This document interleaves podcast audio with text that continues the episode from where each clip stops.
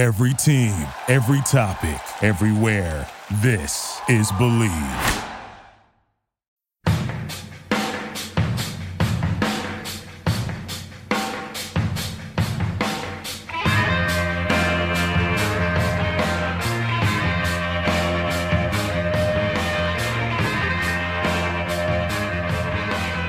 Hello and welcome to episode number 86 of the Draft Battles, presented by the Believe Sports Podcast Network.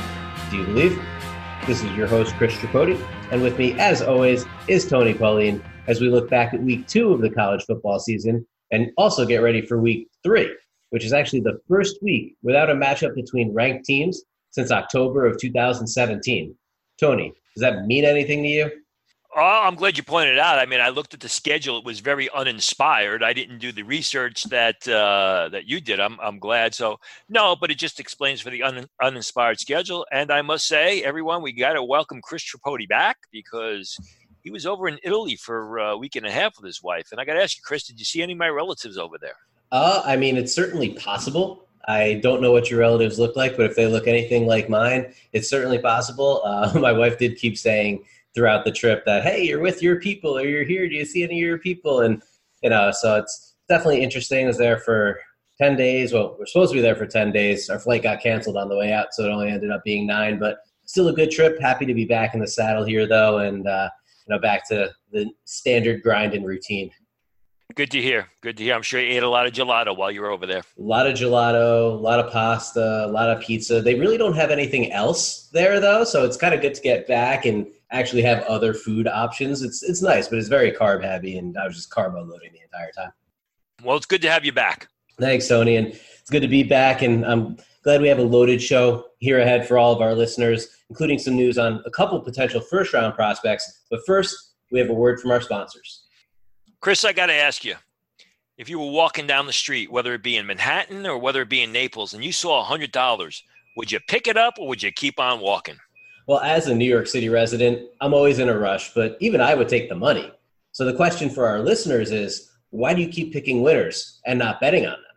You know, Chris, that's why I go to my bookie. It's fast, it's easy, and they pay when you win. Let's face it, where you're betting is just as important as who you're betting on. And not only can you bet your picks before the game start, but you can also put some money down mid game as well, just in case those winners you picked aren't, well, winning. And if you're the kind of guy that likes to bet a little and win a lot, try a parlay. If all your picks come through, you'll multiply your winnings.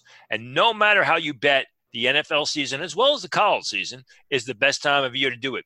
So join now and my bookie will double your first deposit. And they'll double your first deposit if you use promo code DRAFT to activate their offer. That's promo code DRAFT, D R A F T. And just visit mybookie.ag today. My bookie, you play, you win, and most importantly, you get paid. Now, to start today's show, we'll look back at week two action to one of the two ranked matchups on the schedule last week was Texas A&M at Clemson. In 2018, that game represented Kellen Mond's sort of coming out party as the quarterback for the Aggies in a 28-26 loss to Clemson. He was 23 for 40, threw for 430 yards and three touchdowns in that game. Now, 2019's rematch, not quite as kind to Kellen Mond. Similar completion rate, 24 for 42, but only 236 yards, one touchdown, one interception, and a 24 to 10 loss. And that touchdown came on the last play of the game. So they didn't score for 59 minutes and 59 seconds. Honestly, he played even worse than the stats look. Even after Clemson lost most of its defensive line to April's draft, what stood out to you in this matchup, Tony? Well, the first thing is, is everyone was, you know, uh, was promoting this as the game of the week, and I always thought from the get go it was going to be a blowout in favor of Clemson, and that's what it was.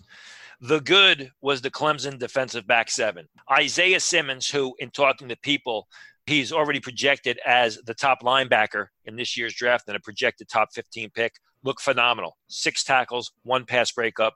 The athleticism and the explosion just oozes from this guy. AJ Terrell, an underclassman uh, cornerback who I've graded right now as a fourth runner, though I think he could go higher. Six tackles, one pass breakup. Safeties K'Von Wallace uh, and Tanner Muse uh, also played well. I believe Wallace led the game with all tackles, uh, led the game in tackling, I should say. And then the bad was Kellen Mond. I mean, when we did our SEC preview at Texas A&M, I mentioned how Mond has got to prove that he's more than an athlete playing the quarterback position, and he's yet to prove it. I mean, he's a big, strong arm guy who's very mobile, who's all over the place with his passes, missing wide open receivers, just making bad choices. And this is really, you know, not unusual for Jimbo uh, Fisher. I mean, you, you, know, EJ Manuel comes to mind, uh, Chris Ponder, although uh, he wasn't the same athlete uh, as Emmanuel or, or uh, Kellen just really not a developed quarterback. Uh, you know, I think Mond moving towards his NFL future is going to have that tag good athlete, playing the quarterback position, but an unrefined passer. And the game against Clemson just further proved that. Yeah, I mean, his inconsistency and inaccuracy really started early in this one. Uh, he overthrew a potential touchdown on the first drive after one of his receivers beat Isaiah Simmons, who you mentioned, up the seam. A lot of his throws were high, they were behind receivers. He improved a bit in the second half, but Clemson wasn't really putting pressure on him. They were letting him have underneath passes. So he completed maybe six or seven in a row on one drive.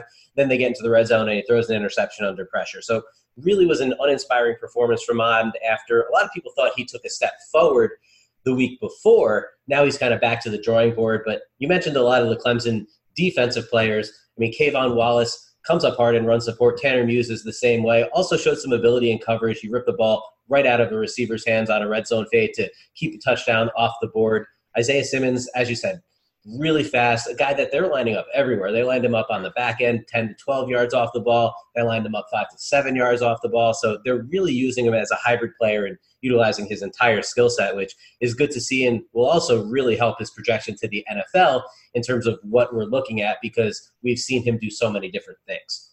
Listen, you go back. I wrote about Isaiah Simmons after his redshirt freshman year when he played safety. I mean, he was basically a rotational safety, and, and, you can see the talent was there. And back then, I had him as a second round pick. This year, I got him as a first round pick uh, off the sophomore film, and I'm hearing first round. I'm hearing top 15 as a linebacker but I mean, he's going to be that versatile defensive type of uh, player.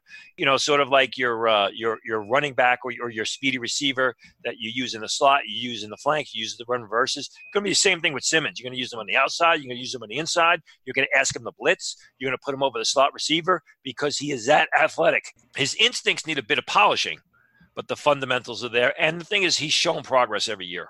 Now, the next game we'll discuss is the former 21st ranked team in the nation, Syracuse, traveling to Maryland and losing by 43 points. Now, we were excited to watch Dino Babers' offense with Tommy DeVito under center against the Maryland secondary led by safety Antoine Brooks and cornerback Tino Ellis. DeVito, actually a decent day on the stat sheet 28 for 39, 330 yards, three touchdowns, one lost fumble, one interception.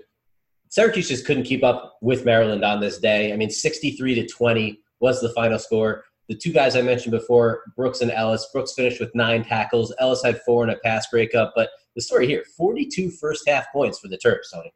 Yeah, absolutely, and a lot of it came down to uh, you know their speedy little uh, ball carrier, Anthony McFarland, who did well as a ball carrier and a, uh, a pass catcher. Uh, also, Javon Leake came in, had a couple of big plays. Syracuse was not in this game from the get go. I mean, they moved the ball, they couldn't score. Maryland would get the ball and score. It, it was a blowout f- from the beginning. I was very impressed with Antoine Brooks. Uh, as I said about Brooks coming into the season, I love his ball skills. In fact, I think he's got better ball skills than Darnell Savage. And I thought Tino Ellis also played well. I mean, Syracuse didn't have the ball for all that long, but when they threw the ball, they threw away from Tino Ellis. And he's a guy who he's got great size. He's got t- terrific computer numbers for the next level. He's got to develop his game and opponents are staying away from him because they know he's got that potential to break up passes or intercept throws. Uh, he's got a high upside. I, I, thought he played very well. I like Brooks's game a little bit more because he's more involved, but Tino Ellis just wasn't involved by the mere fact that Syracuse stayed away from him. Yeah, I'm, I'm glad you mentioned Anthony McFarland too because he's a guy that was really just electric and explosive, catches passes, as you said, cuts on a dime. I mean, he really doesn't lose speed at all in and out of his cuts, excellent acceleration, runs some pretty good routes too, sharp routes, especially on like banana outs and things like that. He's slippery in the open field. I mean, while he's a little small, he's under 200 pounds. He's not quite 5'10, but I mean, this guy is a playmaker, and whether he's a feature back at the NFL level, which he's most likely not, or whatever he is, he's going to make an impact on Sundays. Yeah, I, I, not five ten. He may not even be five nine if he if he even is five eight. But He's lethal whenever the ball's in his hands. He can score from any point on the field. You can use him as a pass catcher out of the backfield. You can use him, eh, you know, he's going to be good for the return game. He's a guy who I think is going to go second day in the draft because of his versatility. Won't be a feature back, but you're going to get some creative offensive coordinator that's just just going to find ways to get the ball in his hands. Now, another Big Ten defense we were watching last weekend was Nebraska visiting Colorado and quarterback Steven Montez. Now, this game was really fun. It looked sort of similar to the Syracuse Maryland game early in terms of it being one sided on the scoreboard. It was 17 0 Nebraska at halftime, it was 17 7 after three quarters. But the teams combined for 38 points in the fourth quarter, sent it to overtime in an eventual 34 31 Colorado victory. Montez was 28 for 41, 375 yards, two touchdowns, one interception. In last year's game against Nebraska, 33 for 50, 351 yards, and three touchdowns with no picks. Seems to kind of own the Huskers here, but he really wasn't at his sharpest early on. Had a bad interception after breaking the pocket. Didn't see Lamar Jackson sitting in zone coverage or get enough on his throw rolling to the right to get it over Jackson to his receiver. Was bailed out a couple times on some passes that might have had iffy ball placement. But overall, I'd say this was a solid performance by Montez. Laviska Shenault was mostly a non-factor, just five catches for 31 yards, really limited to underneath routes, in and out with an injury here and there. Montez, in the end, made good decisions, didn't make the big mistakes, brought his team back from a big deficit, managed the game. And that's something that's often seen as a negative trait for quarterback prospects. When you call them a game manager, all you're saying is that they don't have the arm or they don't have the big playability to be a high end starter at the NFL level. But for Steven Montez, it's something that he really hasn't always done. It's something that you've wanted to see from him. So for him, I'd say it's a positive development based on this game. Well, it's headed in the right direction, especially from where he ended the 2018 season. And, you know, he's just going to build on this. I think the big thing was is for the most part, he stayed away from mistakes. That was an excellent uh, interception by Lamar Jackson, who, like Tino Ellis has, of Maryland, has got great measurables and is a guy who's got a lot of upside. And scouts love that upside. He's just got to meet it. But as far as Montez is concerned, I mean, I think the, the most redeeming factor is, you know, you mentioned how Laviska Shenault did not have a great game, but uh, Montez did a good job spreading the ball around. I mean, he used a lot of his targets. Uh, physical skills are, are right there. I spoke with somebody today who said that hands down, Montez right now is the number three senior quarterback uh, in the nation. Uh, and basically, if he meets the potential that people think he has and he improves, you know, he's going to move into that the fourth, maybe third round area. I think that you're right. It was a solid game. It wasn't a great game, but considering where he was at the end of 2018 and considering the fact that coming into the year, scouts had him graded as a seventh rounder. It was a solid performance. Absolutely. And speaking of solid performances, we'd be remiss if we did not mention Mustafa Johnson. Three sacks in this game. Used a nice swing move to get free on one. Really, overall, used his hands very well to stay clean and keep guys off his body. Forced a fumble on a stunt where he wasn't really getting anywhere at first, but stayed patient, waited for an opening, and closed in on Nebraska quarterback Adrian Martinez. He also sacked Martinez on third and nine in overtime with Colorado up three, forced a long field goal attempt from a kicker that really wasn't set up for it. But in the end, Nebraska didn't want to go for it on fourth and long to try to convert the first down. So that's a big play there by Mustafa Johnson, kind of putting the Huskers in no man's land where they really didn't have any good options there. Just a massive game overall for Johnson coming into the season, I had Johnson graded as a seventh round pick. I mean, he plays like his hair's on fire. He's quick. He's explosive. He's a guy who can stop the run. He can also rush the passer. He's not just a guy that plays in the box. He can get down the line of scrimmage and outside in space to make plays. The issue with uh, Johnson is, is you know, his size. He's probably going to go about six one. I, I don't think he's going to hit the measuring tape at six foot two.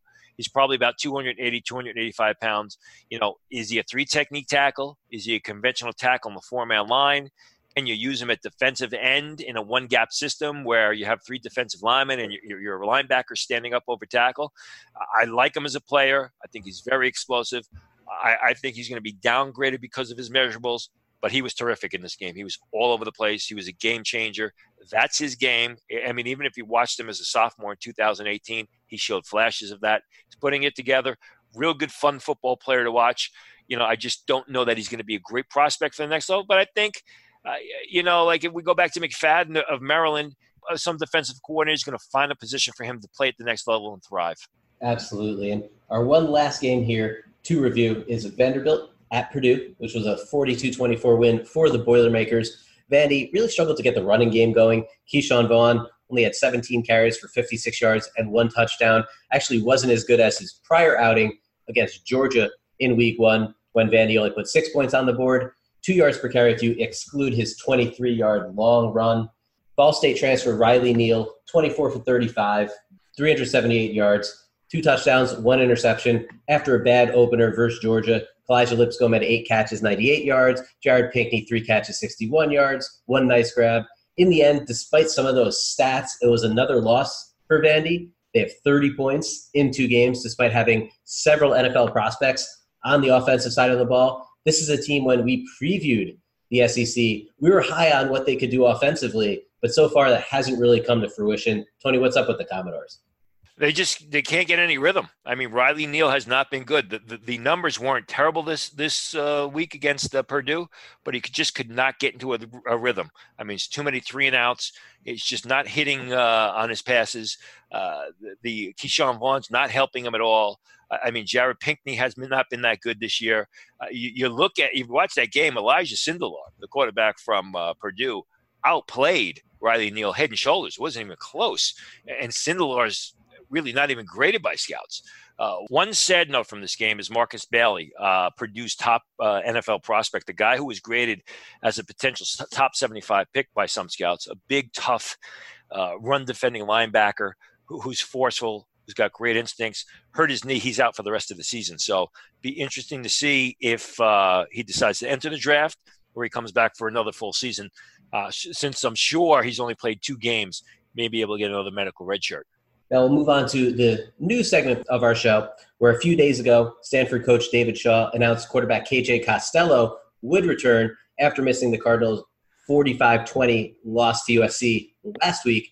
But he also announced that left tackle Walker Little, who's a first-round prospect on our board, would undergo knee surgery, which is going to end his 2019 campaign. Obviously, also clouds his 2020 draft status Will he return to school? Will he go out? Will it hurt his status if he does decide to declare for next April's draft? Tony, what's the latest on Little? Well, a week ago, at Pro Football Network, I I said that the word on uh, Walker Little was the injury is not as bad as people uh, think it is. Uh, and I got a little more confirmation on that. I'm told that it's a three to four month injury, which is why he's out the rest of the season. But if he decides to enter the draft, uh, he should be ready to work out for the combine. I have no idea. You know, Stanford guards their uh, their information very closely. It's tough to get anything out of them, so I'm not sure exactly what the injury is, but I'm told he can be back in three to four months if he wants to start training for the uh, if he de- decides to declare for the draft and starts uh, training for the combine, which I think he should. Whether he does or doesn't, I don't know. There has been no, I've been told that he's leaning one way or another. It'll be interesting to see. I think even if he uh, rehabs the knee and, and he's back to full force, even though he basically played uh, two games this year, and he didn't even play that great week one against Northwestern, uh, I still think uh, Walker Little's a first round pick. Now, we've been pumping up Utah State quarterback Jordan Love since last season. Had a three touchdown opener against Wake Forest in a close loss three picks as well in that game. Some less gaudy numbers last week against Stony Brook, where Utah State won by 55 points. But in the end, people are taking notice of what we mentioned last year, and that's that Love is a big time NFL prospect. He's getting a lot of first round buzz of late. There are comparisons to Patrick Mahomes as far as style of play and the way he kind of slings the ball around the field. Those comparisons, in that sense, are legit. No one's saying that he's going to be the best quarterback in the league or anything like that, but that's not what stylistic comparisons are. Tony, what's the inside word on Love around the league? Scouts are falling more and more in love with Jordan Love. That's the bottom line. You know, the overall consensus out there is that the top two quarterbacks are Tua Tagovailoa and Justin Herbert, not necessarily in that order. The more I hear from inside the league, it seems like Jordan Love is in that conversation. And Jordan Love, if he enters the draft, could eventually be the first quarterback selected in the 2020 event.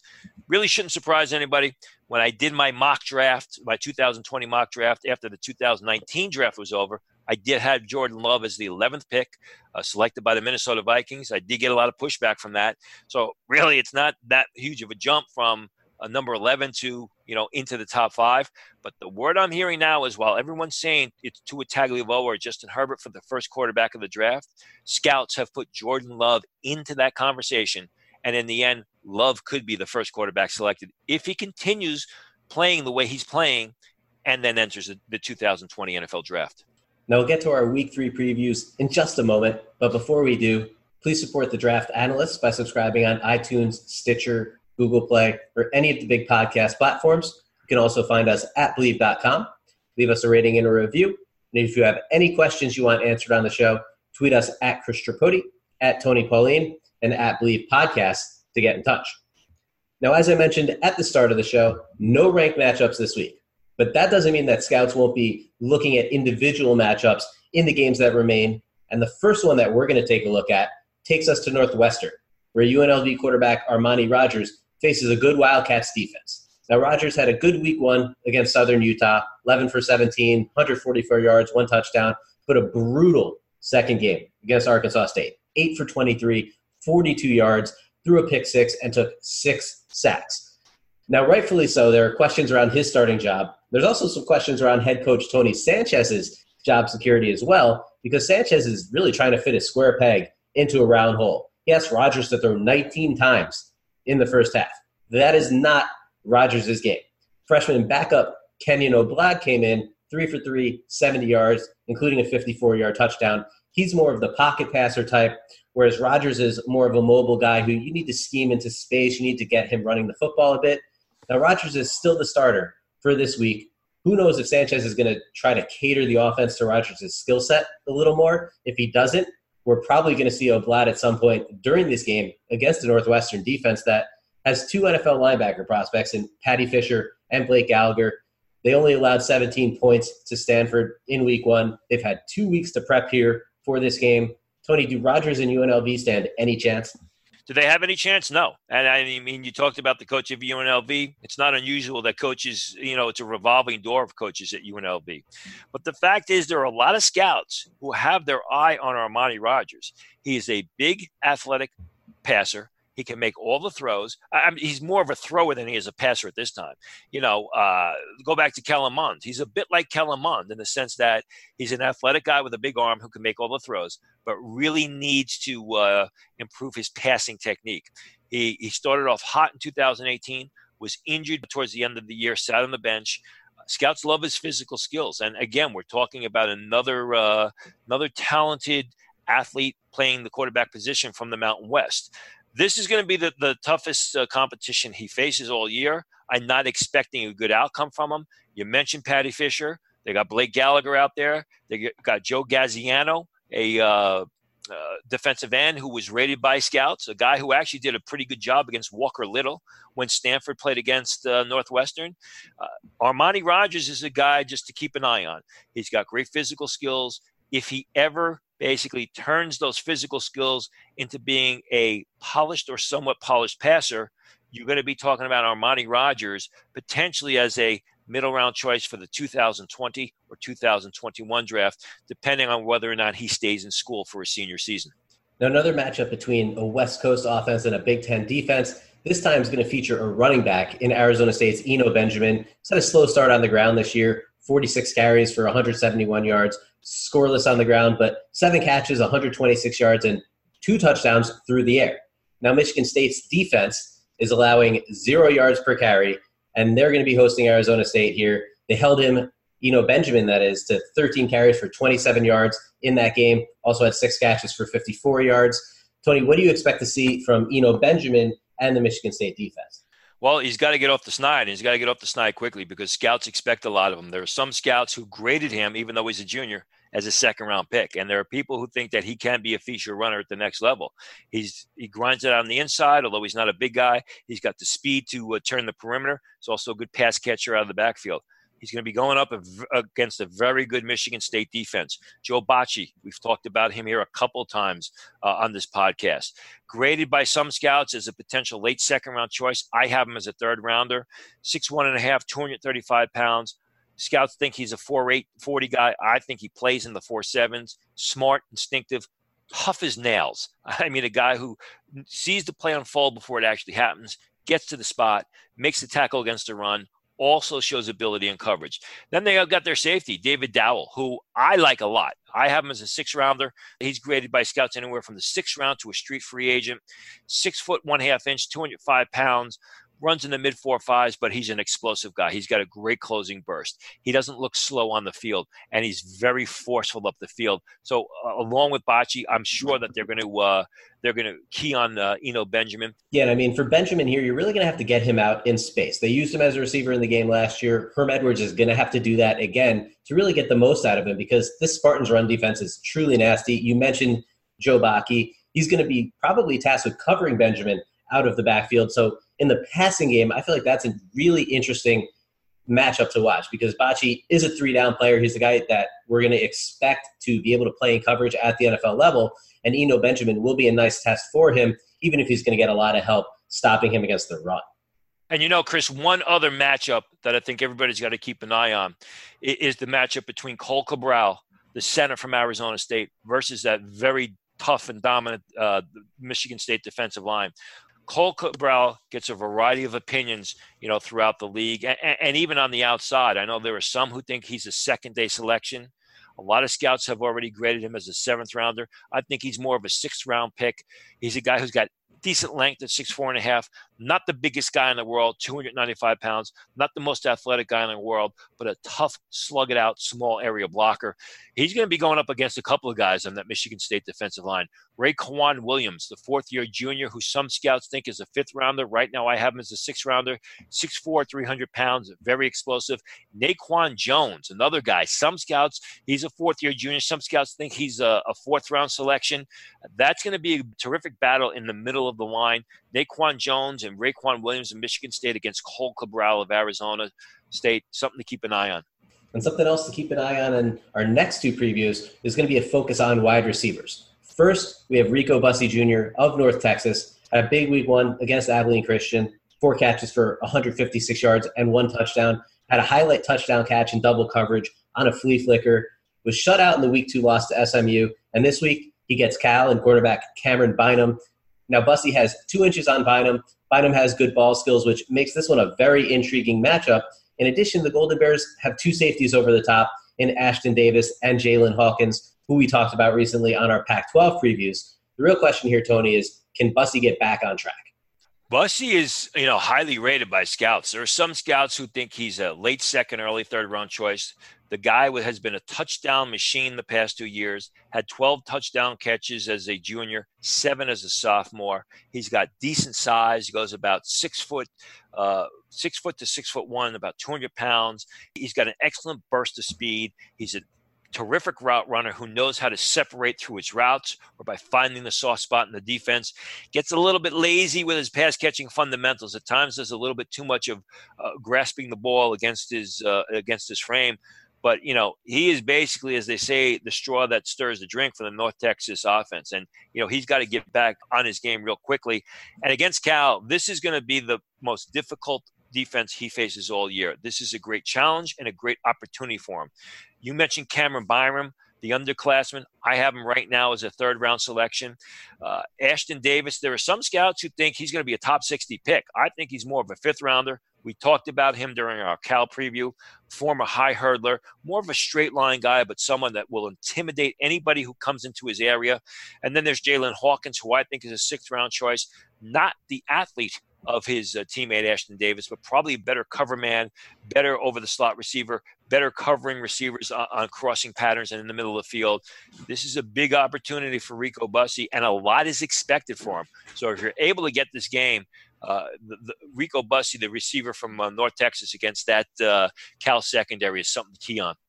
Now, last but not least, this is our lone preview of an actual conference matchup, and we're going to go to the ACC, where Florida State wide receiver Tamorrion Terry who has 10 catches for 156 yards and one touchdown this season, will face off against UVA and quarterback Bryce Hall. Now, Terry turned a screen pass two weeks ago into a 75 yard touchdown against Boise State. Really shows some nice elusiveness in the open field for a 6'4 receiver. Six catches, 57 yards last week against Louisiana Monroe. did have a touchdown called back. There was a miscommunication with James Blackman where he ran a vertical route, Blackman threw a stick, and it ended up as a pick six. But this will be an interesting matchup. How do you feel about Terry and also about Bryce Hall, who's probably going to be tasked with guarding Terry in this matchup? Absolutely. And I think that, you know, it's strength against strength. Both guys are polished. Uh, Terrian is, is a solid pass catcher. He runs decent routes. He's a competitive guy, as is Bryce Hall. I mean, the thing about these guys is neither of them are speedsters. They're both uh, basically one speed athletes who don't have the second gear. Uh, so it'll be fun to watch. I think Florida State's got to win because the Florida State coach is obviously on the on the uh, hot seat.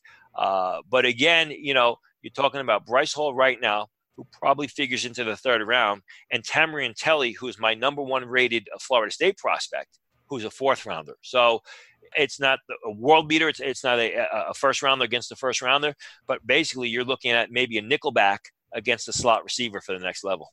Now, we don't think it's a first rounder against a first rounder, but Bryce Hall is a guy who has been getting a lot of first round love. He was getting it in the summer. I've seen him in mock drafts in the first round. I've even seen him in the top 10 of mock drafts. I mean, obviously, he did get to face off against Pitt in week one when he faced Maurice Ffrench and Taysir Mack. But I'd say Terry's going to be his biggest challenge so far. And I mean, if he doesn't dominate this matchup, it's really hard to see how he does end up fitting into the first round next April. Never had him as a first rounder. I mean, from speaking with scouts, the earliest they have him is mid second round. Some scouts have him as a mid third rounder, which I feel is a better fit for him. He's a smart, instinctive football player. He's got solid ball skills. I just don't think he's a great athlete, which is what's going to push him down draft boards. And that's it for the 86th episode of The Draft Analysts, presented by the Bleav Sports Podcast Network. Do you believe? If you're enjoying the show, please subscribe on any of the major podcast platforms and leave us a rating and a review. And feel free to ask us questions on Twitter that we'd be happy to answer on the show. Obviously, the college football season is heating up here as we head into the third week. So head over to profootballnetwork.com, no longer draftanalyst.com, as a friendly reminder where Tony will be publishing his weekly risers and sliders. I'll have a live blog going up every Saturday as well. So make sure you check out all the content over at PFN and keep up to date with all the NFL draft prospects to watch heading into the heat of the season and conference play. On behalf of Tony Pauline, I'm Chris Tripodi, and we'll catch you next week. Thank you for listening to Bleav. You can show support to your host by subscribing to the show and giving us a five star rating on your preferred platform. Check us out at Bleav.com and search for B L E A V on YouTube.